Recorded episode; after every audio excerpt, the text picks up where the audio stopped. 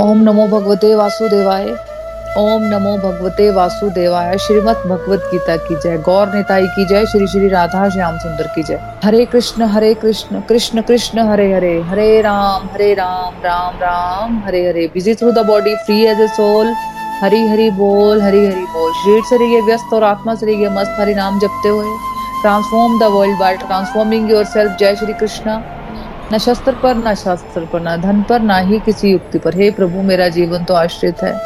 केवल और केवल आपकी कृपा शक्ति पर। हरी हरी बोल एवरीवन हरी हरी बोल। जय श्री कृष्णा। ओम नमो शिवाय। तो आज के सत्संग में फ्रेंड्स आप सबका बहुत बहुत स्वागत है। और जो हम लोगों को पॉडकास्ट पे सुन रहे हैं, आप सबका भी बहुत बहुत स्वागत है। तो फ्रेंड जैसे कि आपको पता है कि हम लोग चैप्टर थर्टीन अध्याय तेरह, प्रकृति, पुरुष तथा चेतना nature the enjoyer and consciousness के चैप्टर पे बात कर रहे हैं। थोड़ा सा टफ चैप्टर है, लेकिन हमने कहा था कि हम लोग थोड़ा फोकस के साथ चलेंगे पेशेंस के साथ चलेंगे तो हमें आराम से ये चैप्टर समझ आएगा ना? और प्रभु से विनती भी करते हुए कि हम सबको गहराई से ये टॉपिक समझ आए, है ना? भगवान से प्रार्थना करनी है। और जितना भी समझ आए, उसके लिए थैंक यू करना है, और नहीं भी समझ आ रहा है तो कोई बात नहीं नेक्स्ट सेकंड रीडिंग में आ जाएगा थर्ड रीडिंग में आ जाएगा, है ना? लेकिन हमें रुकना नहीं है, हमें चलते ही रहना तो थोड़ा सा रिवाइज कर लेते हैं। इस चैप्टर में हमने समझा कि भगवान ने कहा स्टार्टिंग के वर्सेस में, कि भगवान ने कहा कि जितनी भी बातें मैंने तुम्हें बताई ना, शरीर अलग है, तुम शरीर के ज्ञाता हो, ज्ञाता मतलब एक सोल हो, है ना?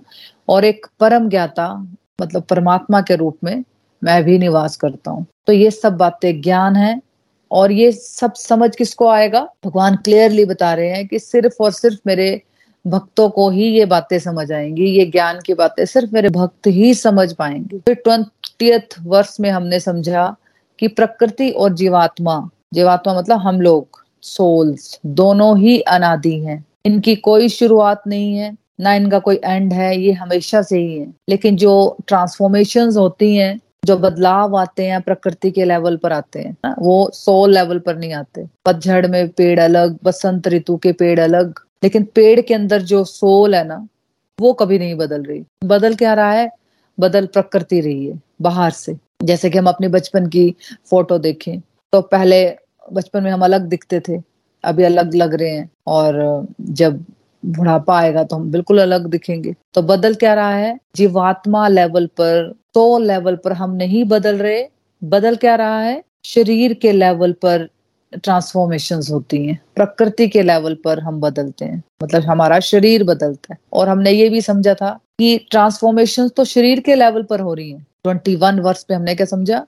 कि जो ट्रांसफॉर्मेशन हैं, वो तो शरीर के लेवल पर हो रही हैं।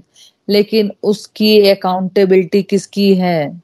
उसकी ज़िम्मेदारी किसकी है? जो भी हम अच्छे बुरे कर्म करते हैं, है ना? हमारे कर्मों के अनुसार जो हमें सफरिंग्स आती हैं या इंजॉयमेंट आता है तो उसकी अकाउंटेबिलिटी किसको लेनी है? उसकी अकाउंटेबिलिटी आत्मा की है, हमारी है है ना? तो हमने कार के एग्ज़ाम्पल से समझा था कि अगर कोई ड्रिंक करके रैश ड्राइविंग करेगा, है ना? गाड़ी का एक्सीडेंट कर देता है कोई व्यक्ति एक्सीडेंट हो जाता है और गाड़ी में डेंट पड़ जाते हैं या उस गाड़ी के सामने कोई व्यक्ति आ जाता है, उसको काफ़ी चोटें आ जाती हैं। तो क्या जब केस चलेगा तो वो क्या कहेगा कि मेरी गाड़ी ने किया ये एक्सीडेंट? मैंने नहीं किया। तो केस किस ऊपर होगा? गाड़ी के ऊपर होगा होगा कि उस व्यक्ति की, विशेष के ऊपर होगा जिसने एक्सीडेंट किया। उस पर्सन के ऊपर होगा कार के ऊपर केस नहीं होगा, क्योंकि हर एक इंसान ये बात समझता है कि उसको चोटें तो कार से आई, लेकिन जो ज़िम्मेदारी थी वो ड्राइवर की थी। तो वैसे ही ये शरीर अगर कार है तो आप उस शरीर के अंदर बैठने वाले आत्मा हूँ। मैं शरीर के अंदर बैठने वाली आत्मा हूँ। तो मैं ये नहीं कहना कि मेरी आत्मा है। मेरे हाथ हैं, मेरी आँखें हैं, कान है, नाक है, वो सब ठीक है। बट मेरी आत्मा नहीं है। मैं एक आत्मा हूँ, है ना? मैं इस शरीर के अंदर आत्मा रूप में अपनी इस शरीर रूपी कार को चला रही हूँ। और इस शक्ति को, इसको चलाने की शक्ति कौन देता है मुझे? इस पावर को कौन देता है इस शरीर को चलाने की? वो परमात्मा देते हैं मुझे। ट्वेंटी थ्री वर्ष में हमने समझा कि परमात्मा ही परम भोक्ता है और परमात्मा ही परमीटर है अनुमति दाता है और परमात्मा ही साक्षी रूप में मुझे देखते भी हैं। तो कई बार ये बड़ा कंफ्यूजिंग हो जाता है हम लोगों के लिए कि जैसे हमने सुना होता ना कि भगवान की मर्ज़ी के बिना तो पत्ता भी नहीं हिलता। लेकिन हमने ये भी समझा कि ये जब इस सारे संसार की रचना हुई ना, जब भगवान ने इस संसार को बनाया, है ना, हम लोगों को बनाया तो हमारे अंदर की जो गलत डिजायर्स मतलब इस शरीर की रचना इस प्रकार हुई होती है, इस संसार की रचना इस प्रकार हुई हुई है कि जो मतलब भगवान हमारे अंदर की गलत डिजायर्स भी पूरी कर देते हैं। कई बार हमने देखा ना, हम कुछ भी भगवान से मांगे मतलब जो भी हम डिसीज़न लेते हैं, है ना? जो भी हम अपनी स्वतंत्र इच्छा शक्ति का यूज़ करते हैं, हम डिज़ायर करते हैं दो रास्ते होते हैं। एक रास्ता गलत की तरफ़ जा रहा होता है और एक रास्ता सही की तरफ़ जा रहा होता है ना तो कई बार हम गलत रास्ते को चूज़ करते हैं। तो भगवान हमारी वो डिजायर्स भी पूरी करते हैं, उस रास्ते पे हम चल पड़ते हैं ना तो वो भगवान ने हमारी डिज़ायर पूरी की ना, क्योंकि भगवान हमें चाहते हैं कि हम उनकी तरफ़ प्रेम से बढ़े। प्रेम जो है ना, भगवान के प्रति जो प्रेम है, बिना स्वतंत्र इच्छा के हो नहीं सकता, है ना, भगवान फोर्सफुली हमसे प्रेम कोई भी नहीं करवा सकता हमसे, है ना, हमारे पेरेंट्स नहीं करवा सकते कि हम उनसे ज़बरदस्ती प्रेम करें, हम हम अपने बच्चों से फोर्सफुली प्रेम नहीं कर, बोल सकते कि आप हमें प्रेम करो। मतलब किसी को आप फोर्सफुली आप किसी से प्यार नहीं करवा सकते। लेकिन जब कोई हद ही मचा देता है कोई अड़ी जाता है गलत काम करने के लिए जो परमात्मा होते हैं ना वो तो हमें अंदर से आवाज़ दे रहे होते हैं हम सबको। देखो जैसे मान लो अभी सत्संग लगाया हमने। सत्संग लगाया अभी हम सब लेडीज़ बैठी हैं तो हम सत्संग लगा रहे हैं ना। लेकिन जैसे ही सत्संग बंद किया तो हम लोग टीवी लगाने बैठ जाएँगे उसमें हम सास बहू की निंदा चुगली सुनने बैठ जाएँगे या किसी ने फ़ोन पकड़ा चलो मैं सत्संग तो बस सब बहुत थक गई एक घंटा बैठी है ना? तो मैं चलो किसी की निंदा चुगली कर लेती हूँ कोई बात है पकड़ी चलो उस, उसकी बात मैं कर लेती हूँ। फ्रेंड को अपने रिलेटिव को फ़ोन घुमाया और चलो शुरू हो गए निंदा चुगली करने। आपके अंदर से आवाज़ आ रही थी? कि मत करो। अभी हमने सत्संग लगाया, हमें नहीं करना चाहिए। लेकिन क्या करते हैं, हम उस आवाज़ को हम इग्नोर कर देते हैं। लेकिन फिर एक और आवाज़ आती है अंदर से या ठीक है, सारी दुनिया ऐसा करती है, बात कर ली मैंने, वो भी तो कितनी बातें करती है मेरे बारे में तो मैं क्यों ना बोलूँ उसके बारे में? तो हमने जो दुनियादारी की आवाज़ होती है ना, उसको फॉलो करना शुरू कर देते हैं। और उस आवाज़ को जिसने कहा था कि मत करो, उसको हमने इग्नोर करना शुरू कर दिया। तो फिर अगले ही दिन, फिर से जब ये सिचुएशन आएगी ना और जो आवाज़ आपको परमात्मा की आ रही थी ना अंदर से कि ये मत करो, वो आवाज़ धीमी हो जाएगी। और करो करो वाली जो एक और आवाज़ होती है ना, जो हमें बोलती है कि सही रास्ता अपना लो, एक बोलती है कि गलत रास्ता अपना लो तो जो अंदर से आवाज़ आ रही थी ना हाँ कर लो कर लो कर लो निंदा चुगली, देख लो टीवी, कर लो टाइम वेस्ट ये आवाज़ स्ट्रोंग हो जाएगी। तो ये चॉइसेस हमारी होती हैं। तो मान लो अगर आपने परमात्मा की बात सुनी, लेकिन उस पर एक्ट नहीं किया। बात, आवाज़ तो सुन ली, अंदर से आवाज़ आ रही है ना परमात्मा की, लेकिन आपने उस पर ध्यान नहीं दिया। तो धीरे धीरे क्या होता है, फिर ये आवाज़ धीमी हो जाती है। वो आवाज़ इतनी स्ट्रांगली नहीं आती, धीमी हो जाएगी अगले दिन। लेकिन अगर आप परमात्मा के रास्ते में आगे बढ़ते हो ना तो फिर गलत की तरफ़ जाना मुश्किल हो जाता है। और फिर जब गलती से भी गलत कर देते हो ना तो रिएक्शन बड़ा स्ट्रॉन्ग आता है। फॉर एग्ज़ाम्पल एक बुरा इंसान है, जो पापी इंसान है उसको रिएक्शन स्ट्रॉन्ग मिलेगा या जो भगवान के रास्ते में चल रहा है, उसको जल्दी रिएक्शन मिलेगा? किसको जल्दी रिएक्शन देंगे भगवान? देखो, इसको हमने समझा भी था एग्ज़ाम्पल से कि मान लो एक स्टूडेंट है, जो 95 परसेंट नंबर लेकर आता है। तो टीचर को पता है कि वो बच्चा बहुत इंटेलिजेंट है, ये ज़रूर आईआईटी निकाल लेगा वो टीचर की फेवरेट स्टूडेंट है फेवरेट स्टूडेंट है वो। लेकिन एक दिन आपने क्या देखा कि वो फालतू गप्पे मार रहा है लड़के लड़कियों के साथ बैठा हुआ, सिगरेट पी रहा है। आप उसको लगातार ऐसे दो तीन दिन से देख रहे हो। ऐसे तो उस टीचर ने बहुत सारे बच्चों को सिगरेट पीते देखा है, गप्पे मारते देखा है। लेकिन तब आप सोचते थे कि क्या करूँ, मैं कितनी बार इसको समझा दिया मैंने? है ना, मान लो आप टीचर हो तो आप क्या सोचोगे कि मैंने तो इसको कितनी बार समझा दिया? मैं हमेशा ही इसको देखती हूँ, सिगरेट पीते हुए या हर वक्त गप्पे मारते हुए। तो उसमें से कोई फोर्टी परसेंट वाला बच्चा है तो कोई फिफ्टी परसेंट वाला बच्चा है।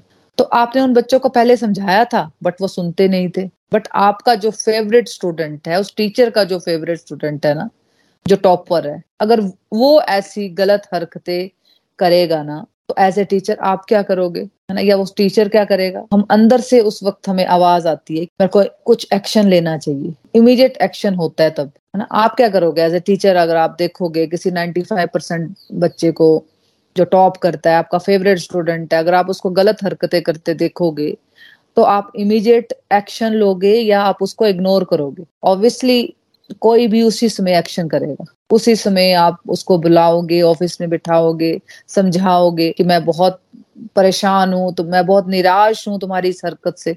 आप क्या कर रहे हो? आप इतने अच्छे बच्चे हो। आपसे मेरी बहुत सारी एक्सपेक्टेशंस है। आप कितना का, नाम कमा सकते हो इस देश का अपने पेरेंट्स का। अगर ज़रूरत पड़े तो आप उसके पेरेंट्स को भी आप बुला लोगे। उसके लिए आप एफर्ट्स करोगे। तो पहले वाली कैटेगरी के लिए नहीं करोगे। इसीलिए जो दो महीने से चल रहा ना, छह महीने से चल रहा है ना स्पिरिचुअलिटी के रास्ते में, भक्ति के रास्ते में, है ना?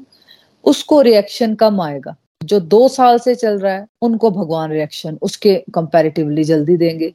और जो दस साल से चल रहा है, उनको और जल्दी देंगे। और जो बचपन से चल रहा है उसको तो जल्दी जल्दी डंडे पड़ते हैं कोई भी वो गलती करता है तो, तो जितना आप परमात्मा के नज़दीक जाते हो ना उतने ही डंडे पड़ते हैं मतलब जल्दी जल्दी पड़ते हैं। कोई भी गलती हमें भगवान ना करने नहीं देते। जो चले हुए हैं स्पिरिचुअलिटी के रास्ते में, जो दो साल हो गए हैं रेगुलर चलते हुए, वो एक्सपीरियंस भी कर रहे होंगे कि अंदर से कुछ भी हम गलत करते हैं, किसी को गलत जवाब भी दे देते हैं, किसी से गुस्सा कर लेते हैं, फालतू किसी से उलझ जाते हैं अगर हम, किसी से कुछ भी ऐसी हम हरकत करते हैं। अगर हम स्पिरिचुअल प्रैक्टिस ही नहीं करते ना अपने जो हमने अपने आप को टारगेट दिया होता है कि मैं, मेरे को ये करना है, मुझे इतनी माला करनी चाहिए, है ना? मुझे भोग लगाना है, मुझे आरती करनी है, मुझे भगवान के पास जाकर दो मिनट बैठने हैं, उनके साथ बातें करनी है, जो भी टारगेट आपने अपने आप को दिए हुए हैं ना? या मुझे निष्काम कर्म योग करना है, मुझे मेडिटेशन करना है दस मिनट बैठ के, है ना? जो भी हमने अपने आप को टारगेट दिए होते हैं ना तो अगर हम वो चीज़ें नहीं करते हैं ना, तब भी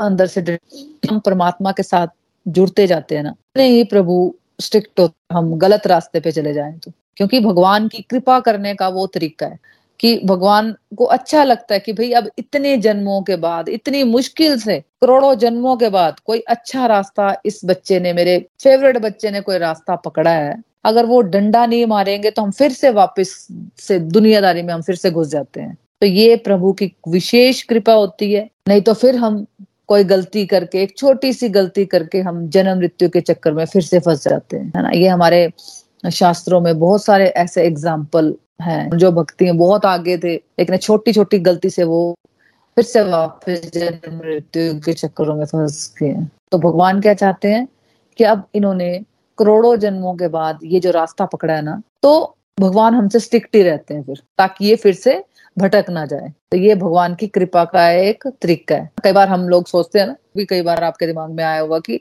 यार, दूसरे लोगों के जीवन में तो कोई दुख नहीं आ रहा है। और हम लोग भगवान के रास्ते में चल रहे हैं, हम गलतियाँ भी कम करते हैं, है ना? लेकिन छोटी सी भी अगर हमसे गलती हो जाती है तो हमें बहुत जल्दी थप्पड़ पड़ जाता है भगवान से, है ना? तो उसका रीजन फ्रेंड्स यही है कि भगवान हमसे बहुत प्यार करते हैं। वो देखते हैं कि आप सुधरना चाहते हो, हम सुधरना चाहते हैं, भगवान के रास्ते में चलना चाहते हैं, है ना? भगवान हमारी इंटेंशन देखते हैं, भगवान हमारी गलतियाँ नहीं देखते हैं, भगवान हमारी इंटेंशन देखते हैं कि ये बच्चा मेरे रास्ते में चल रहा है, वो भी हमारा साथ देते हैं फिर पूरा। भगवान को लगता है कि आप गड़बड़ करके, हम लोग गड़बड़ करके फिर से हम पतन की तरफ़ ना मुड़ जाए। तो इसलिए प्रभु हमेशा पहले से ज़्यादा स्ट्रिक्ट हो जाएँगे। तो हमें हमेशा ये बात याद रखनी है।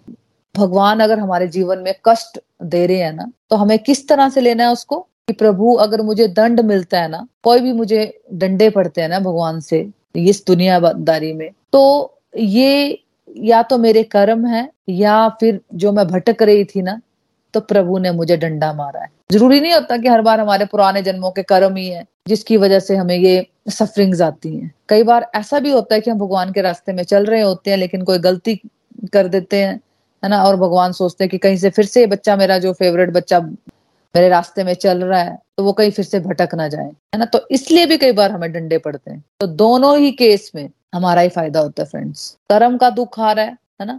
कर्मों की सफरिंग्स का जो दुख आ रहा है तो मेरे कर्म कट रहे हैं। और अगर प्रभु डंडा मार रहे हैं तो इसलिए मार रहे हैं कि कहीं मैं भटक ना जाऊँ। इसलिए प्रभु मुझे डंडा मार रहे हैं, अपनी तरफ़ खींच रहे हैं कि जो आप भटक रहे थे, हम लोग जो भटक रहे थे वो सब ठीक हो जाए फिर से। हमें दुख को देखने का दृष्टिकोण अपना बदलना है ना? दुख को अपना सहायक मानना है स्पिरिचुअलिटी में आगे बढ़ने का। दुख को अगर हम दुश्मन मानेंगे, प्रभु को कोसते रहेंगे कि प्रभु मैं तो आपके रास्ते में चलती रहती हूँ, पर फिर भी आप मुझे सफरिंग्स देते हो तो फिर हमारी आध्यात्मिक प्रगति नहीं हो सकती, है ना? तो हमें हमेशा याद रखना है कि दुख ही वो टूल है जो हमारी आध्यात्मिक प्रगति करवाता है। दुख विनम्रता देता है, दुख दूसरों की फीलिंग्स समझने की कैपेसिटी बढ़ाता है कंपैशन देता है और दुख ही हमें वैराग्य देता है। दुख में फ्रेंड्स फ़ायदे हैं, आध्यात्मिक फ़ायदे दुख में ही है सारे, सुख में नहीं है। तो हमें इस बात को याद रखना है। देखो फ्रेंड्स सुख में सुखी रहना कोई बड़ी बात नहीं है है ना? लेकिन दुख में सुखी रहना बहुत बड़ी बात होती है। मतलब अगर आप अपनी आध्यात्मिक प्रगति असेस करना चाहते हो ना तो हमें ये देखना है कि जब दुख का समय आता है तो क्या हम संभाव बनकर चलते हैं? सुख में तो हम सुखी रहते हैं, उसमें बड़ी बात नहीं है। लेकिन दुख में भी क्या हम संभाव बनाकर चलते हैं? फ्रेंड्स, दुख में आत्म मंथन बढ़ता है। अंदर झांकता है एक व्यक्ति, विनम्रता आती है है ना? अपनी गलतियाँ नज़र आती हैं। तो एक तो दुख जब आए लाइफ में तो हमें भगवान को कल्प्रिट नहीं ठहराना है, भगवान को ज़िम्मेदारी नहीं देनी है। ज़िम्मेदारी किसको देनी है? अपने आप खुद को, खुद की ज़िम्मेदारी लेनी है। और दूसरा, दुख को सहायक मानोगे, तभी आध्यात्मिक प्रगति हो सकती है। फिर हम 24 वर्ष में हमने समझा कि इस श्लोक में ऐसे इंडिविजुअल की बात हो रही है ना, जिसको दोबारा जन्म मृत्यु के चक्कर में नहीं आना पड़ेगा। इस बर्थ एंड डेथ की साइकिल में दोबारा नहीं आना पड़ेगा। तो भगवान क्या बता रहे हैं इसमें कि ये जो भगवत गीता का ज्ञान है ना, जो इन बातों को, जो भी ये ज्ञान प्रभु कह रहे हैं कि मैं तुम्हें दे रहा हूँ ना, जो भी इन बातों को, इस ज्ञान को समझना शुरू कर देगा ना, कि ये हमारा शरीर है, ये हमारा शरीर प्रकृति अलग है और आत्मा अलग है। आत्मा कैसे शरीर को यूज़ करती है? अपनी इच्छाओं को पूरा करने के लिए। और सात्विक रासिक और तामसिक जो हमने डिस्कस किया था, है ना, इन गुणों के अकॉर्डिंगली एक आत्मा एक्ट करती है। तो इन सब बातों को जो समझना शुरू कर देगा ना चाहे उसकी आज की स्थिति कुछ भी हो, उसको अभी लग रहा हो, चाहे बहुत कमियाँ हैं मेरे अंदर बहुत नेगेटिविटीज हैं, मैं अभी बहुत कष्टों से, दुखों से घिरी हुई हूँ। लेकिन अगर ये बातें किसी को समझ आना शुरू होगी ना, आत्मा की, परमात्मा की, प्रकृति की तो उसे ये समझ लेना चाहिए कि वो मुक्ति के बहुत नज़दीक है। जब ये नॉलेज जब ये ज्ञान किसी को मिल जाता है ना तो उसको फिर जन्म, मृत्यु के साइकिल में दोबारा नहीं आना पड़ता। तो अल्टीमेटली वो फिर भगवान के धाम जाकर अपना परमानेंट रिलेशनशिप भगवान के साथ एंजॉय कर सकता है है ना? तो फिर मैं पढ़ लेती हूँ। हरी बोल। श्लोक नंबर 25 कुछ लोग परमात्मा को ध्यान के द्वारा अपने भीतर देखते हैं तो दूसरे लोग ज्ञान के अनुशीलन द्वारा और कुछ ऐसे हैं जो निष्काम कर्म योग द्वारा देखते हैं। दोबारा से रिपीट करती हूँ। कुछ लोग परमात्मा को ध्यान के द्वारा अपने भीतर देखते हैं तो दूसरे लोग ज्ञान के अनुशीलन द्वारा और कुछ ऐसे हैं जो निष्काम कर्म योग द्वारा देखते हैं। तो फ्रेंड्स इस श्लोक में भगवान ने हमें बताया कि देखो, भगवान ने ये कभी नहीं कहा कि एक ही रास्ता है उन तक जाने का। भगवान ने हमें पिछले श्लोकों में बताया है कि अलग अलग लोग अलग अलग तरह से परमात्मा को, भगवान को समझने की कोशिश कर रहे हैं, है ना? तो उसमें से कुछ लोग ध्यान लगाते हैं मेडिटेशन करते हैं, अष्टांग योग करते हैं तो अल्टीमेटली उनका लक्ष्य क्या होता है? भगवान को समझना। और कुछ लोग क्या करते हैं? कुछ लोग ज्ञान लेते हैं नॉलेज का सहारा लेते हैं स्क्रिप्चर्स पढ़ते हैं, ताकि वो अपना और परमात्मा का रिश्ता जान सके और उनसे अपना रिश्ता जोड़ सके। और कुछ लोग अपने कर्मों को निष्काम भाव से बिना अटैच हुए करने की कोशिश करते हैं, ताकि अल्टीमेटली वो परमात्मा को समझ सके, अपने जीवन में ब्लिस ला सके, परमात्मा के साथ अपना रिश्ता जोड़ सके। तो फ्रेंड्स हम अलग अलग हैं, इसलिए अलग अलग तरीके इस्तेमाल करते हैं प्रभु से जुड़ने के लिए, है ना? जैसे फॉर एग्ज़ाम्पल इसको समझते हैं कि एक गाड़ी है। गाड़ी का अल्टीमेट पर्पस क्या होता है? हमें पॉइंट ए से पॉइंट बी तक लेकर जाना। तो हो सकता है कि किसी एक व्यक्ति के पास होंडा सिटी गाड़ी है है ना? और दूसरे व्यक्ति के पास इनोवा गाड़ी है है ना? और किसी तीसरे के पास मारुति गाड़ी है। बट अल्टीमेटली सबका गोल क्या है? पॉइंट ए से पॉइंट बी तक जाना। तो यहाँ पॉइंट ए क्या है? पॉइंट ए है मटेरियल वर्ल्ड जहाँ हम हैं अभी, और पॉइंट बी है स्पिरिचुअल वर्ल्ड भगवान का धाम बेकुंठ धाम। तो सब लोग जैसे अलग अलग गाड़ियाँ यूज़ करते हैं ना, वैसे अलग अलग साधन यूज़ करते हैं लोग भगवान तक जाने के लिए, है ना? कोई ज्ञान से भगवान तक जाने की कोशिश कर रहा है, कोई ध्यान से करता है, और कोई निष्काम कर्म से, कोई भक्ति मार्ग से। लेकिन हम सबको क्या याद रखना है? हम सबको ये याद रखना चाहिए कि हम कौन सा रास्ता उनके साथ जुड़ने के लिए यूज़ करें। उसके लिए हमें स्वतंत्र इच्छा शक्ति दी हुई है। है ना? तो हमारा फोकस सिंसियर होना चाहिए, चाहे हम किसी भी रास्ते से चलें और अपनी प्रैक्टिस को क्वालिटी वाइज और क्वांटिटी वाइज धीरे धीरे हमें बढ़ाते रहना इम्प्रूव करते रहना है ना? तो ज़्यादातर लोग समाज में जिस भी रास्ते पर चल रहे हैं, भगवान तक जाने के लिए, वो दूसरों को भी बताना शुरू कर देते हैं कि भाई उनका रास्ता ज़्यादा बेटर है, जिनसे वो बात कर रहे होते हैं ना उनको नीचे गिरा रहे होते कि भी, अपना बता रहे होते कि भी मेरा रास्ता ज़्यादा बेटर है दूसरों के रास्ते से। जो भगवान की तरफ़, दूसरे जो लोग चल रहे होते हैं या खुद वो चल रहे होते हैं, वो खुद भी भटक जाते हैं इस दिव्य रास्ते से। फ्रेंड ये जो भक्ति का रास्ता है ना, ये डिविनिटी का रास्ता है। ये, वो रास्ता नहीं है, ये बताने के लिए नहीं है कि मेरा रास्ता तुम्हारे रास्ते से बेटर है है ना? मैं बेटर कर रही हूँ तुमसे। मेरा रास्ता बेटर है, मेरा रास्ता तुम चूज़ करो।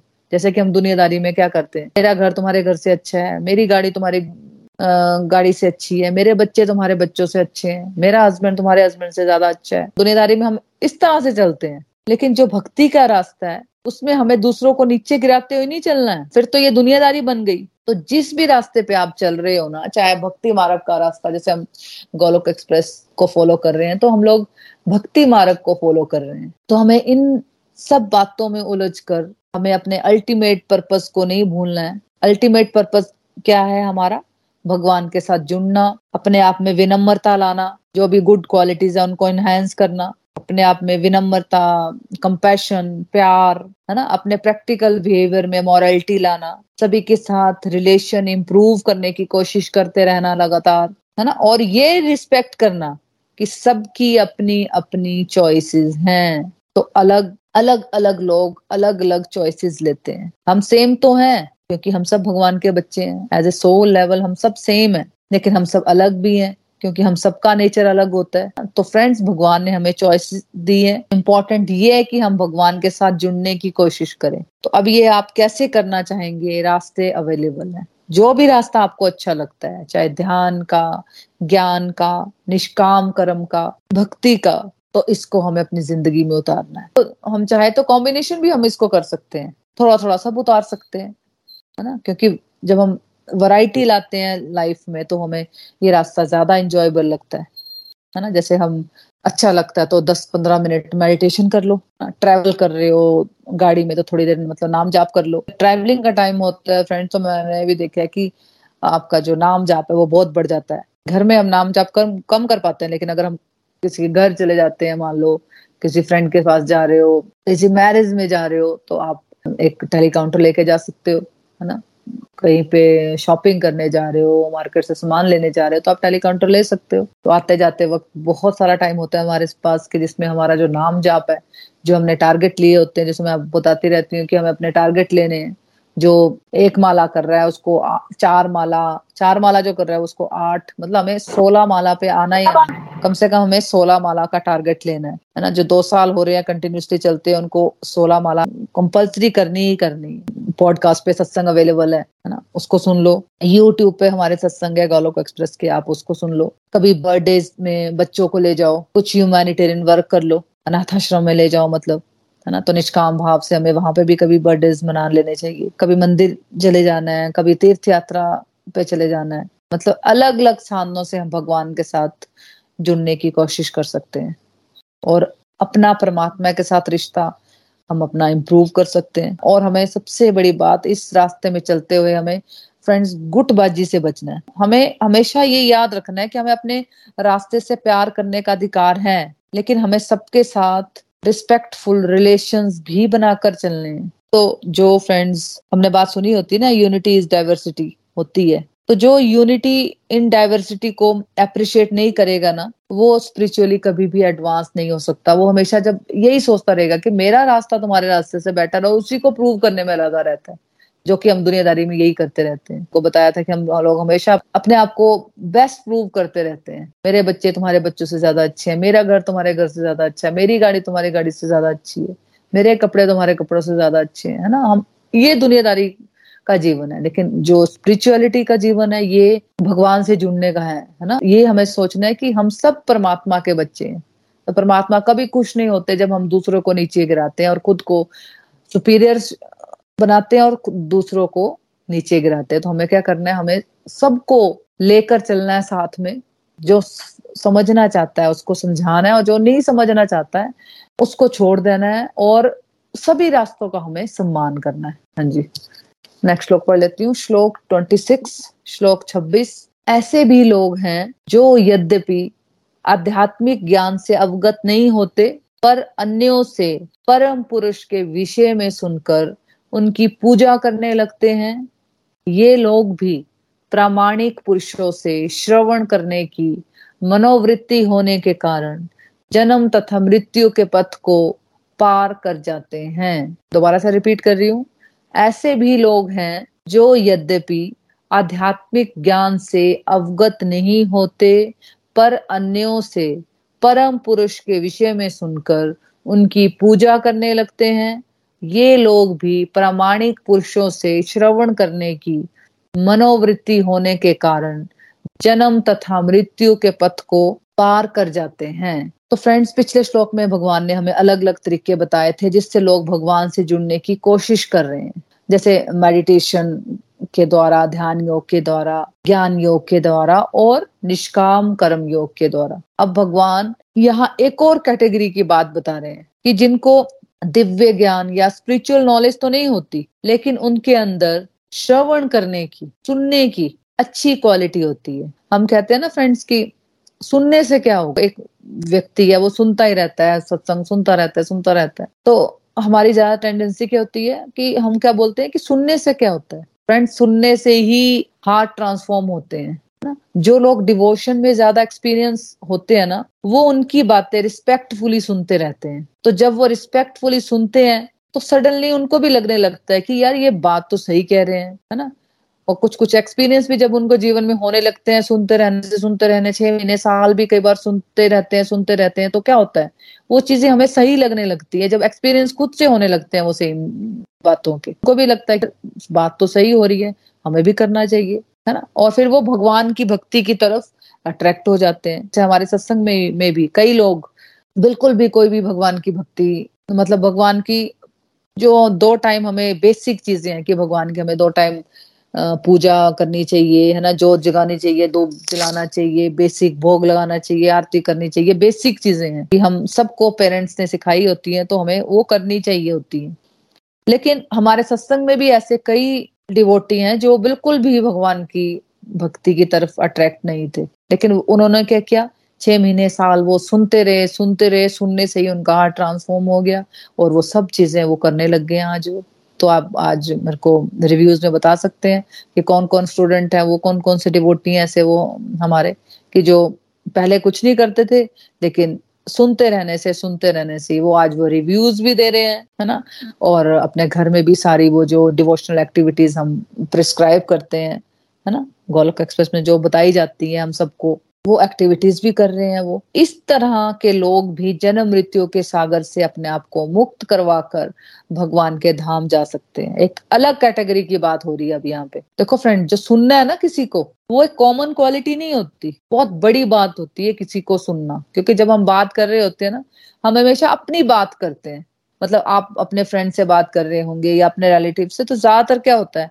हम अपनी बात करते हैं। हम किसी की बात तो सुनते ही नहीं है। हम अपनी बात करते हैं, अपनी बात करते हैं, अपनी बात करते हैं। दूसरे की बिल्कुल पॉइंट ऑफ़ व्यू हम नहीं समझते, ना सुनना ही चाहते हैं। जो सुनना है ना किसी को, वो एक कॉमन क्वालिटी नहीं होती, एक दिव्य गुण होता है। किसी को सुन पाना। क्योंकि फ्रेंड्स कलयुग में इतना अहंकार है कि ज़्यादातर लोग दूसरों की बात सुनने को तैयार ही नहीं होते। तो जिसके अंदर ये वाली अच्छी क्वालिटी होगी ना सुनने की, श्रवण की जो जिसमें क्वालिटी होगी ना तो वो समझेगा। कि ये इंडिविजुअल इतना अच्छा कर रहा है, क्योंकि जो भक्ति में आगे बढ़ रहा होगा ना, उसके अंदर ऑटोमेटिकली होगा कि पॉजिटिव वाइब्रेशन होंगी। वो ऑटोमेटिकली कोई विनम्र होगा पर्सन तो वो पहचान पाएगा उसको कि कौन भक्ति में आगे है। अगर कोई सुनने वाला पर्सन है और कोई विनम्र भी होगा तो उसमें ये गुण होता है पहचान पाने का कि कौन भक्ति में आगे है और कौन आगे नहीं है। ना? उसके लिए कोई रॉकेट साइंस समझने की ज़रूरत नहीं है। जो पर्सन हैप्पी रहता है,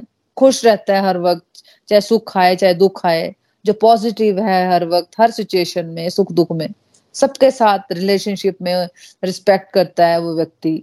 तो ऑटोमेटिकली वो स्पिरिचुअलिटी में एडवांस हो गया ना, इसमें कोई रॉकेट साइंस नहीं है इन चीज़ों को समझने के लिए। ऐसे इंडिविजुअल से कोई भी विनम्र होकर गाइडेंस लेना शुरू कर दे तो ऑटोमेटिकली जो इंडिविजुअल गाइडेंस ले रहा है ना उसकी प्रमोशन होना शुरू हो जाएगी इस रास्ते में। मतलब सुनते सुनते उसका हृदय परिवर्तन होना शुरू हो जाएगा। जो सुनने की जो क्वालिटी होती है ना, ये लोग ना तर्क नहीं लगाते, चुपचाप श्रवण करते रहते हैं। उनको एक बार पता चल जाता है कि यार व्यक्ति तो सही बोल रहा है है ना? मेरे जीवन में इतनी सारी जो भी प्रॉब्लम्स है, ये मेरे, जो भी उसको एक्सपीरियंस होते हैं सुनते रहने से, सुनते रहने से, उसको क्या होता है? उसका मन शांत होने शुरू हो जाता है, उसको समझ आने शुरू हो जाती है। यार, हर एक चीज़ है ये जो, ये तो मेरी लाइफ में भी होता है। फिर हम जब सुनते रहते हैं, फिर हम डिवोटीज के एक्सपीरियंस भी सुनते हैं तो हमें क्या लगता है फिर?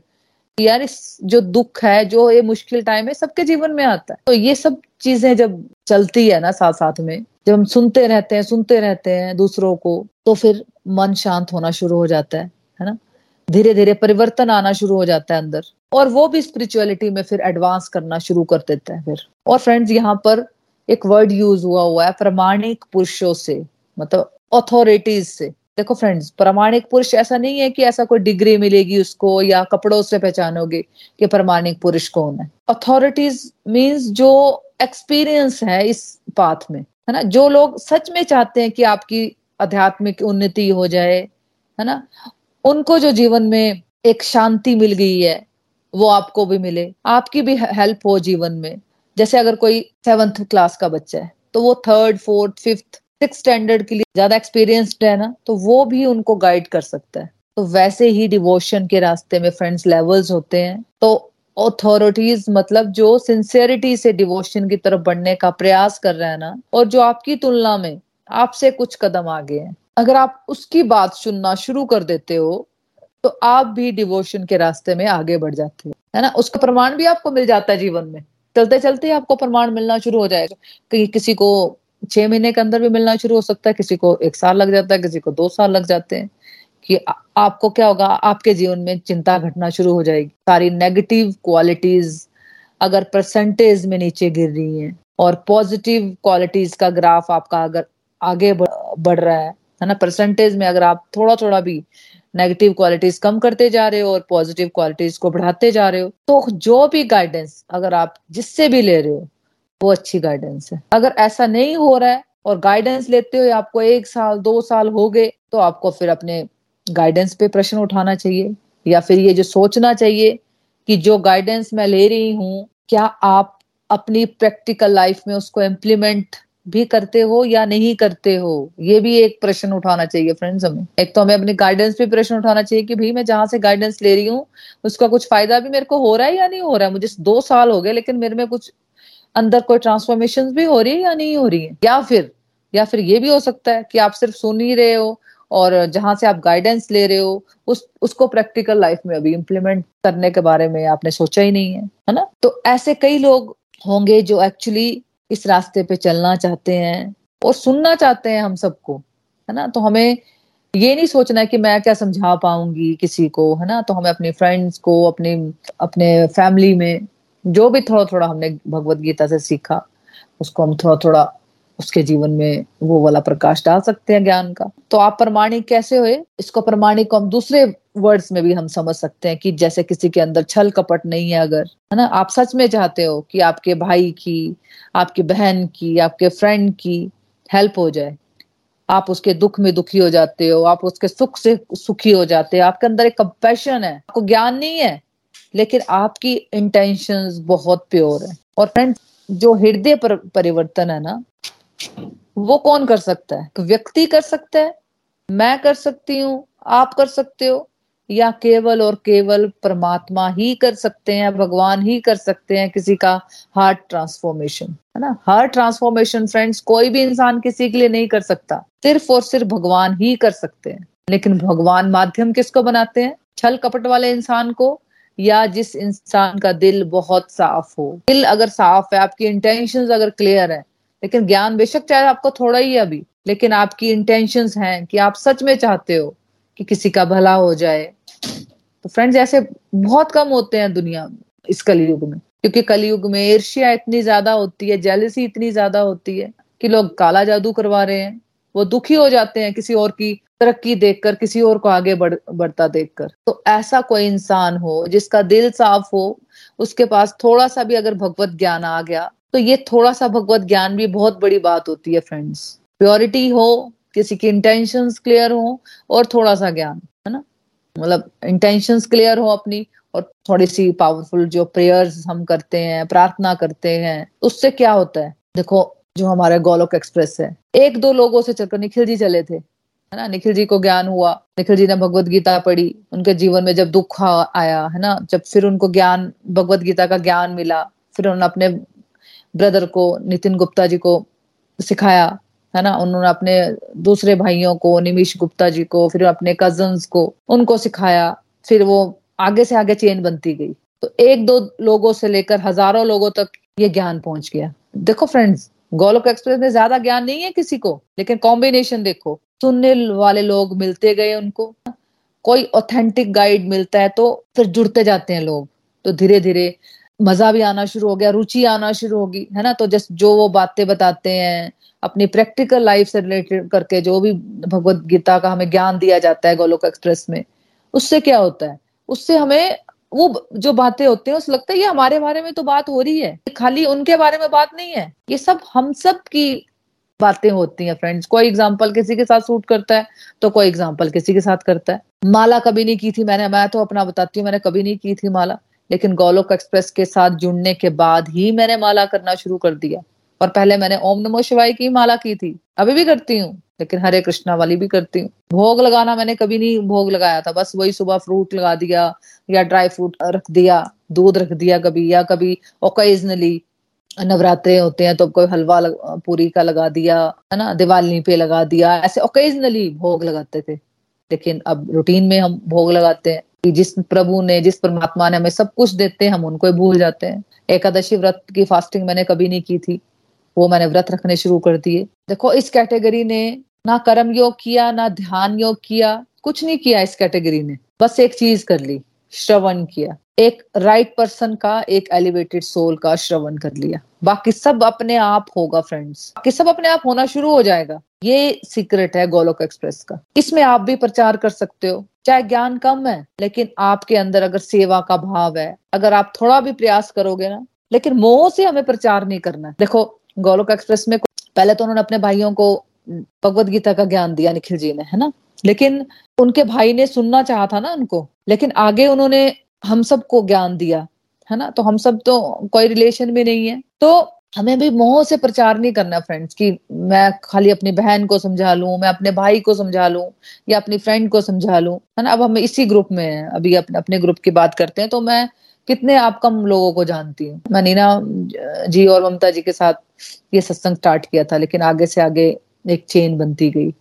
तो हम इसलिए आपको गाइड नहीं कर रहे हैं कि आप लोग मेरे सिस्टर्स हो या मेरे कजन्स हो। देखो फ्रेंड्स आध्यात्मिक दृष्टि से हम सब भाई बहन है। तो अगर आप भी ये भाव ले आओगे ना कि जो हमसे सुनना चाहते हैं, जितना भी हमें पता है, विनम्र होकर, है ना, हम खुद ही कह देंगे भी हमें इतना ही पता है, इतना ज्ञान है हमें हमें कुछ ज़्यादा पता नहीं है तो क्या आपको फिर लगता है कि आपसे कोई सुनेगा नहीं? देखो फ्रेंड्स अब थोड़ा थोड़ा तो आपको पता लग गया, थोड़ा बहुत तो भगवत गीता का ज्ञान आपको हो ही गया। किसी भी टॉपिक पे आप थोड़ी दस मिनट आपको दिए जाए किसी टॉपिक पे तो आप बात नहीं कर सकते, है ना? कई बार तो हम ऐसी ऐसी टॉपिक पे हम एक एक दो दो घंटे कंटिन्यूसली बात कर सकते हैं। हाँ, तो इतना तो हमें थोड़ा बहुत ज्ञान मिल ही गया जो वर्ल्ड के 99.9 परसेंट लोगों को पता नहीं है। तो आप ये सोचो कि अगर मुझे थोड़ा सा भी पता है ना और जो भी मुझे सुनना चाहते हैं तो आप उसको शेयर कर दो। वीडियो शेयर करो गोलोक एक्सप्रेस के अपने ऑडियो शेयर कर सकते हो पॉडकास्ट के और जितना भी टूटा फूटा पता है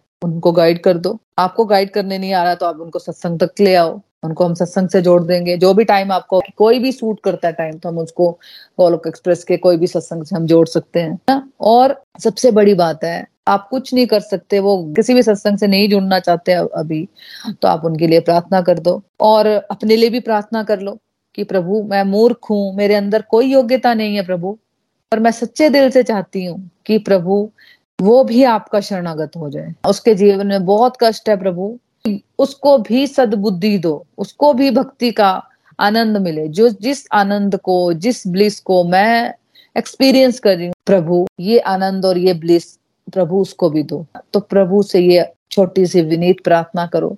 तो आपके माध्यम से ही देखो फ्रेंड्स कितने लोग बदल जाएँगे फिर। और कितना आनंद मिलता है फिर जब किसी का हार्ट ट्रांसफॉर्म होता है तो। देखो ट्रांसफॉर्मेशन तो भगवान ही करते हैं। हमारी कुछ योग्यता नहीं है फ्रेंड्स हमारी कुछ औकात नहीं है। लेकिन आनंद माध्यम को मिलता है। पर मेजोरिटी लोग गड़बड़ कहाँ करते हैं? वो लोग क्या बोलते हैं? यार मुझे तो नहीं पता अभी मुझे तो समझ ही नहीं आ रही भगवत गीता मुझे नहीं समझ आ रहा मैं क्या किसी को समझा दूँगी? तो अभी मुझे और पढ़ना है और, और अध्ययन करना है ताकि मैं परफेक्ट हो जाऊँ। तो फ्रेंड्स परफेक्ट तो हम कभी भी नहीं हो पाएँगे। क्योंकि फ्रेंड्स ये जो जर्नी है ना स्पिरिचुअलिटी की, भक्ति की ये जो जर्नी है ना, ये कंटिन्यूस सेल्फ इम्प्रूवमेंट की जर्नी है। देखो परफेक्शन फ्रेंड्स हमारे इंटेंशंस में आ सकती है, ज्ञान में नहीं आ सकती, क्योंकि ज्ञान अनलिमिटेड है। जितना पता चल गया, उसे बांटने का प्रयास करना है। सबकी हेल्प करनी है, सबकी ब्लेसिंग्स मिलेंगी फिर, है ना? ज़्यादा इस जर्नी को हम एंजॉय कर पाते हैं फिर। तो सीक्रेट फॉर्मूला था ये, भगवान ने यहाँ पे रिवील किया है कि अगर कुछ भी ज्ञान नहीं है तो बस जो आपको भगवत ज्ञान मिला है ना, भगवान जो ज्ञान दे रहे हैं, उसके साथ आप शेयर करते रहो और प्रार्थना करते रहो, बस इतना सा। है ना? इतना भी अगर हम कर लेंगे ना तो फ्रेंड सबका कल्याण होकर रहेगा। श्रीमद भगवत गीता की जय। Hare Krishna Hare Krishna.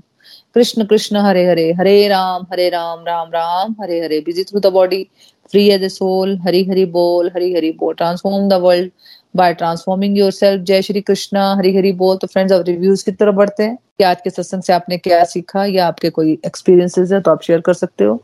हरी हरी बोल। हरी हरी बोल हरी हरी बोल। हरी हरी बोल एवरीवन हरी हरी बोल मोनदी।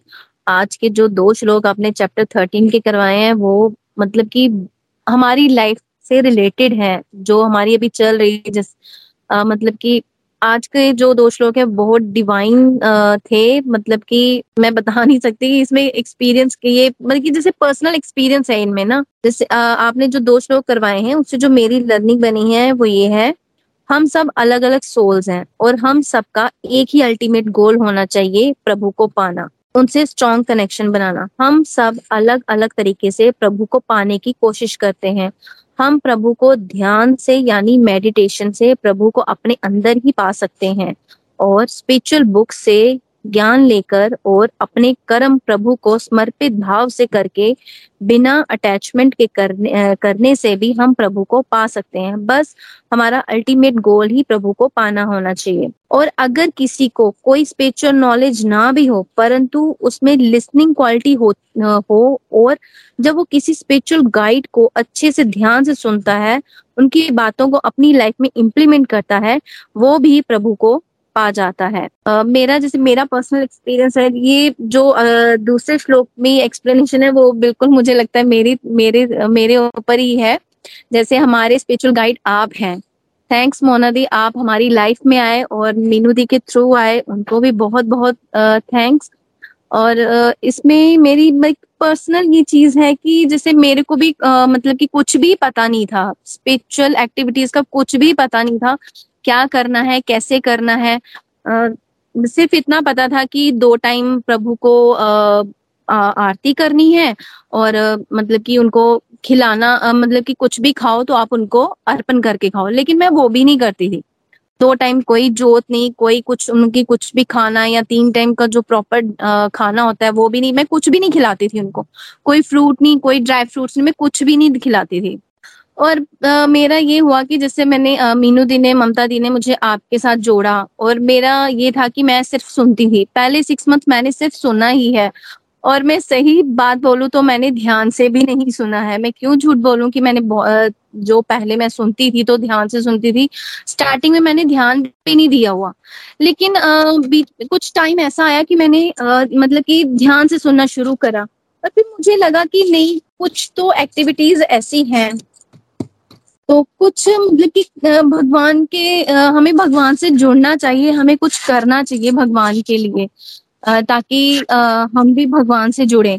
और जब मेरी आपसे एक बार फ़ोन पे बात हुई थी, उसके बाद जब आपने मुझे बोला कि नहीं, तुम्हें तुम ज़्यादा नहीं कर सकती तो एक माला कर लो और मतलब कि दो टाइम उनको जोत करो और उनको तीन टाइम का खाना। मैं कहती थी मुझे वो भी बड़ा मुश्किल लगता मैं क्या तीन टाइम खाना कैसे खिलाऊँगी? क्योंकि आजकल सबके घर में अनियन और लहसुन के बिना तो सब्ज़ी बनती नहीं है। तो मेरे थॉट में पहले यह है मैंने यार मैं कैसे उनको तीन, तीनों टाइम खाना खिलाऊँगी? लेकिन फिर भी मैंने ट्राई करा, मैंने आपकी बात सुनी और मानने उसको पूरा करने की कोशिश करी। मैंने धीरे धीरे मतलब कि डेली का मेरा जोत जगाना शुरू करा मैंने। फिर उनको तीन टाइम का खाना कि जैसे स्पेशल उनके लिए मतलब कि अगर हमने सब्ज़ी बनाई है अनियन गार्लिक वाली तो मैं कुछ मीठा, जैसे मीठी रोटी है, मीठी परौंठी है चीनी चावल है, वो खिलाना उनको शुरू करा। तो ऐसे धीरे धीरे मेरा, मैंने एक माला, जैसे आपने बोला था कि तुम्हें एक माला तो करनी चाहिए, मैंने एक माला से शुरू करा था, लेकिन आज मेरा टारगेट ऐसा है, मैंने अपना टारगेट ट्वेंटी फोर तक करा है। तो मैं इसके लिए भी आपको थैंक यू बोलती हूँ, श्री हरि को थैंक यू बोलती हूँ कि उन्होंने मुझे पुश करा। आपने भी बोला कि नहीं हमें अपना टारगेट बढ़ाना है धीरे धीरे बढ़ाना है धीरे धीरे इस पे आगे बढ़ना है। तो मैंने खुद को भी पुश करा कि नहीं, मुझे अपना, मुझे प्रभु से कनेक्शन बनाना है तो मुझे कुछ धीरे धीरे आगे बढ़ना ही है। जैसे पहले मैं सोचती थी कि मैं सुबह जल्दी हाँ, मैं जैसे मैं सात बजे उठती थी आठ बजे उठती थी कोई पूजा पाठ नहीं करती थी कुछ नहीं बस सुबह उठे नहाए धोए और अपना किचन का काम चालू कर दिया। लेकिन अब मेरा ये है, मैं खुद को सोच के हैरान हूँ कि मैं वो सब करती हूँ। मैं सुबह चार बजे उठती हूँ आजकल और सबसे पहले मैं अपने अपने मैंने श्री हरि राधे कृष्णा की सेवा ली हुई है। मैं पहले उठती हूँ, नहा के धो के उनका करती हूँ, फिर मैं मंदिर जाती हूँ। मंदिर भी मैं प्रॉपर चैंट करती हूँ। घर पे भी पहले चैंट करती हूँ, फिर मंदिर जाके करती हूँ। फिर पूरे दिन में मेरा जो अपना मेरा टारगेट है, वो भी मैं करती हूँ और तीनों टाइम का प्रभु को खाना भी अर्पित करती हूँ। जैसे मैं अपने बच्चों को दो टाइम दूध दूँ तो मैं श्री हरि को भी दो टाइम दूध देती हूँ। उनको प्रॉपर उनका खाना, कुछ भी आए बाहर से कुछ स्पेशल बच्चे जैसे कुछ खाने के लिए लेके आते हैं या हस्बैंड लेके आते हैं, पहले उनको अर्पण करते हैं। इवन अब मेरे हस्बैंड भी इस ये करते हैं कि अच्छा अच्छा मैं बाहर से कुछ लेके आया हूँ, तुमने पहले उनको भोग लगाना होगा। मैंने कहा, वो तो है, आप उनको पहले खिलाओ, फिर हम भी खाते हैं। तो मैंने एकादशी के व्रत मैंने स्टार्ट करे हैं। मैंने इवन अपने बड़े बेटे को और हस्बैंड को भी स्टार्ट करवाए हैं, जो मैं कि हस्बैंड मेरे मानते नहीं थे बट मैंने उनको सिर्फ़ एक बार बोला। मैंने कहा इफ़ यू विश अगर आप कर सको तो शुरू करना अदरवाइज़ नहीं अदरवाइज़ मैं आपको फोर्स नहीं करूँगी पुश नहीं करूँगी। अगर आपका मन है तो आप कर सकते हो। तो उन्होंने थोड़ा सोचा, कहते मैं सोचता हूँ, फिर बताता हूँ। बट उन्होंने बाद में बोला अच्छा ठीक है, मैं कर लेता हूँ। तो अभी हम तीनों, मैं, मेरा बड़ा बेटा और मेरे हस्बैंड हम एकादशी का व्रत रखते हैं। और मुझे आ, मतलब कि चैंटिंग भी हम करते हैं लेकिन मेरे हस्बैंड और बच्चों की थोड़ी चैंटिंग अभी ढीली है बट मैं कोशिश कर रही हूँ कि उनकी भी चैंटिंग थोड़ी बढ़े। और थैंक्स टू यू मोना दी मतलब कि कहते हैं ना कि जैसे अभी आपने बोला कि अगर आप किसी गाइड को फॉलो कर रहे हो तो अपने आप में कुछ चेंजेस हैं तो मीन्स आप सफल हो तो मैं आपको बहुत बहुत थैंक्स बोलती हूँ श्री हरि को थैंक्स बोलती हूँ और ममता जी को थैंक्स बोलती हूँ। ममता दी को कि मेरी लाइफ में ऐसी स्पिरिचुअल एक्टिविटीज़ में आ, आपने मेरे को बताई और मैं उनको फॉलो कर रही हूँ और मैं श्री हरि से जुड़ रही हूँ और मेरे भी जैसे मैं श्री हरि से बातें करती हूँ और मुझे ये उनसे आ, मतलब ये आंसर भी मिलता है। अभी सुबह ही आ, कुछ था हमारे घर में कंस्ट्रक्शन चल रही है। तो मेरे हस्बैंड ने वो बनवाया जैसे आर्किटेक्चर से आ, वो बनवाया नक्शा। तो बट उन्होंने ना उसमें मंदिर का कोई पॉइंट कॉर्न वो नहीं रखा उन्होंने मंदिर का स्थान नहीं। तो मैं जिस दिन से हमारा ऊपर चल रहा है मैं उस दिन से सोच रही हूँ यार मैं मंदिर कहाँ बनाऊँ कहाँ बनाऊँ लेकिन मेरे को बनाना ज़रूरी है। हस्बैंड बोलते आ, कभी यहाँ कभी वहाँ कभी वहाँ। मैं मैंने कहा नहीं मुझे प्रॉपर मंदिर चाहिए मुझे उनके साथ टाइम स्पेंड करना होता तो मुझे मेरा प्रॉपर मंदिर चाहिए। तो मैं इतने दिन से सोच रही थी लेकिन आज जैसे मन में आया कि मैं सुबह जैसे उठी तो जब मैंने अपना श्री हरि के पास गई तो मैंने उनको बोला, मैंने कहा, श्री हरि, मैंने कहा, हे कान्हा जी, मैंने कहा, मुझे कुछ समझ में नहीं आ रहा, मैं क्या करूँ? आपका मंदिर किधर स्थापित करूँ? मैंने कहा, लेकिन आपको तो आना ही है, आपको तो उधर रहना ही है। मैंने कहा, फिर आप ही मुझे सजेशन दो कि मैं आपका मंदिर कहाँ और कैसे बनाऊँ और उस उस रूम की सेटिंग में कैसे करूँ? कुछ टेंशन थी, लेकिन उसी टाइम जैसे मैं उनसे बात कर रही हूँ तो मेरे अंदर से ही कुछ आ, मुझे सोल्यूशन मिल गया। अरे मैं ऐसे नहीं ऐसे कर सकती हूँ तो उनका प्रॉपर मंदिर बन जाएगा। तो ये मेरा आज सुबह का वो एक्सपीरियंस था। हरी हरी बोल। हरी हरी बोल हरी हरी बोल ब्यूटीफुल ट्रांसफॉर्मेशन पूजा जी। तो देखो फ्रेंड्स ये जो श्लोक था है ना इसको पूरा सार्थक किया है पूजा गुप्ता जी ने। तो बिल्कुल मुझे अभी भी याद है कि जब हमने सत्संग स्टार्ट किया था तो मैं नीना जी ममता जी और एक मेरे हस्बैंड और पूजा जी। है ना? ये पाँच लोग थे। तो ये भी हमारे साथ स्टार्टिंग से चल रहे हैं। I think Puja ji start में चल पड़े थे या थोड़े दिन के बाद चले थे आप? uh, थोड़े दिन के बाद ही uh, मैंने आई थिंक दूसरे की तीसरे चैप्टर से स्टार्ट करा था। हाँ जी हाँ वो एक दो महीने बाद शायद आप चल पड़े थे है ना? तो वही मैं देखती थी कि जैसे रिव्यूज़ में सब बात करते थे लेकिन आपने सबसे छह सात छह आई थिंक सात आठ महीनों बाद आपने फ़र्स्ट टाइम बात की थी है ना? तब मैं चंबा थी तब आपने फ़र्स्ट टाइम अपना रिव्यू दिया था। और एक बार मेरे से फ़ोन पे बात की थी तो आप बहुत परेशान थे तो कुछ बात अपनी डिस्कस कर रहे थे अपनी कोई बात तो कि मैं परेशान रहती हूँ अपने जो मन के जो होते हैं, हमारे टेंशन है, वो कि मैं फालतू बातों सोचती रहती हूँ ओवर थिंक करती हूँ तो फिर मैंने आपकी रूटीन पूछी कि आपकी रूटीन क्या है तो आपने कहा वहाँ पे कहीं भी भगवान का नाम ही नहीं था कि मैं मैंने बोला, वो आप पूजा कैसे करते हो? फिर मैंने पूरी पहले आपकी बात सुनी, दस पंद्रह मिनट तो फिर मैंने बोला ये तो ठीक है, आप जो बातें बता रहे हो, लेकिन इसमें भगवान तो कहीं आए ही नहीं।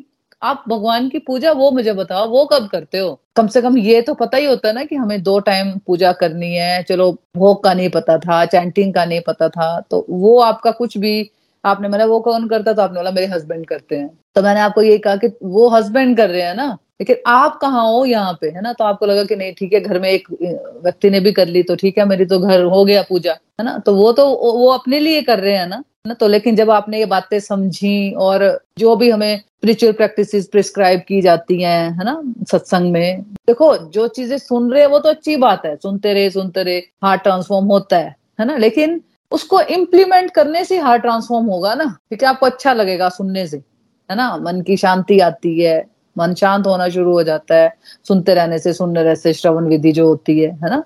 अच्छी बातें जो हम सुनते हैं, हम वीडियोस भी देखते हैं, दूसरे जो स्पिरिचुअल लीडर्स हैं, उनको भी सुनते हैं तो क्या मन शांत होता है? लगता है, यार जो बोल रहे हैं, कितना अच्छा बोल रहे हैं ये हमें, है ना? लेकिन जब तक हम उसको इम्प्लीमेंट नहीं ना करते तो हम उसको एक्सपीरियंस नहीं कर पाते, फिर उस ब्लिस को, उस आनंद को, है ना? देखो, मन शांत होना, ये हैप्पीनेस मिलना, ये छोटी बात है, जब हम स्पिरिचुअलिटी में आगे बढ़ते हैं। इसके आगे भी जाना है ना हमें, है ना? ये नहीं कि बस थोड़े टाइम के लिए मन शांत हो गया तो लेकिन जब हम थोड़ा सा भी दुख आया जीवन में, फिर से भटक गए। मन शांत होना क्या मतलब? ब्लिस मिलना क्या मतलब? अंदर से अंदर से बिल्कुल फ्रेंड्स एक जैसे रहना, संभाव में रहना कि दुख आ गया तो ठीक है यार, चला जाएगा। सुख भी नहीं रहा तो अभी दुख भी चला जाएगा ना। अब लाइफ में तो ये दोनों चीज़ें, जैसे सर्दी गर्मी आती है सुख दुख भी आएगा। है ना? लेकिन जो बातें हम सुन रहे हैं, सुन रहे हैं, लेकिन हम उसको इम्प्लीमेंट ही नहीं करेंगे तो फिर ये आपको जो एक, जैसे अब पूजा जी ने अपनी रूटीन देखो, पूरी चेंज कर दी। कहाँ बोलते मैं अभी आठ, नौ बजे नौ बजे उठती थी। है ना? कहाँ वो चार बजे उठ रहे हैं और अपनी सारी स्पिरिचुअल प्रैक्टिस ही कर रहे हैं। इसमें जो भी बातें बताई उन्होंने, पूरी स्पिरिचुअल प्रैक्टिस की ही बताई। इसमें ये थोड़ी वो अपना घर नहीं देख रहे हैं।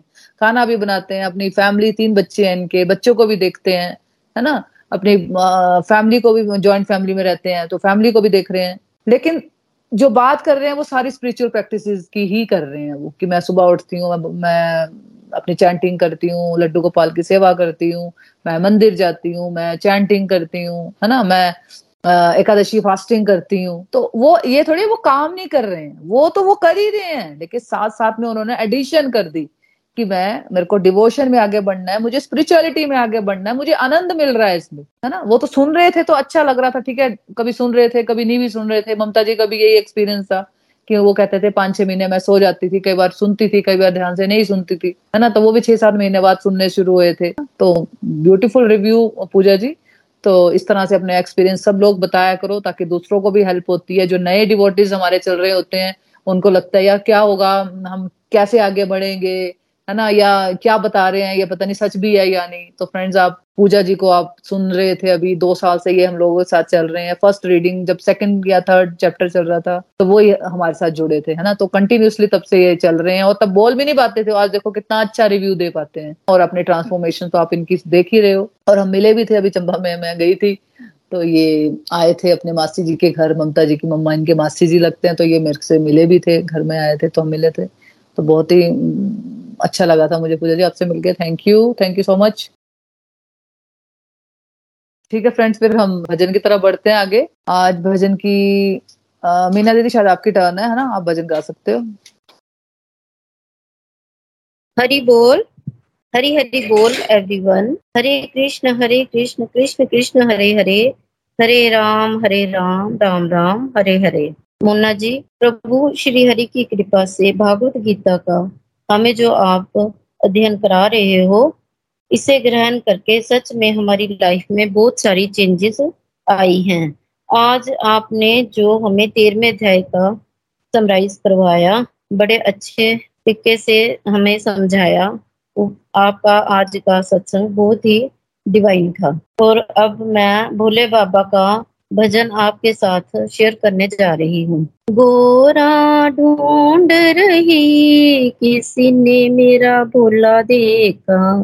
गोरा ढूंढ रही किसी ने मेरा भोला देखा। गोरा तेरे भोले को काशी में देखा। गोरा तेरे भोले को काशी में देखा। भाँग घुटवाते हुए ओ गोरा तेरा भोला देखा। भाँग घुटवाते हुए ओ गोरा तेरा भोला देखा। गोरा ढूंढ रही किसी ने मेरा भोला देखा। गोरा तेरे भोले को हरिद्वार में देखा। गोरा तेरे भोले को हरिद्वार में देखा। गंगा बहाते हुए ओ गोरा तेरा भोला देखा। गंगा बहाते हुए ओ गोरा तेरा भोला देखा। गोरा ढूंढ रही किसी ने मेरा भोला देखा। गोरा तेरे भोले को अमरनाथ में देखा। गोरा तेरे भोले को अमरनाथ में देखा। डमरू बजाते हुए, ओ गोरा तेरा भोला देखा। डमरू बजाते हुए, ओ गोरा तेरा भोला देखा। गोरा ढूंढ रही, किसी ने मेरा भोला देखा। गोरा तेरे भोले को कैलाश में देखा। गोरा तेरे भोले को कैलाश में देखा। समाधि में लीन हुए गोरा तेरा भोला देखा समाधि में लीन हुए गोरा तेरा भोला देखा गोरा ढूंढ रही किसी ने मेरा भोला देखा। गोरा ढूंढ रही किसी ने मेरा भोला देखा। हर हर महादेव।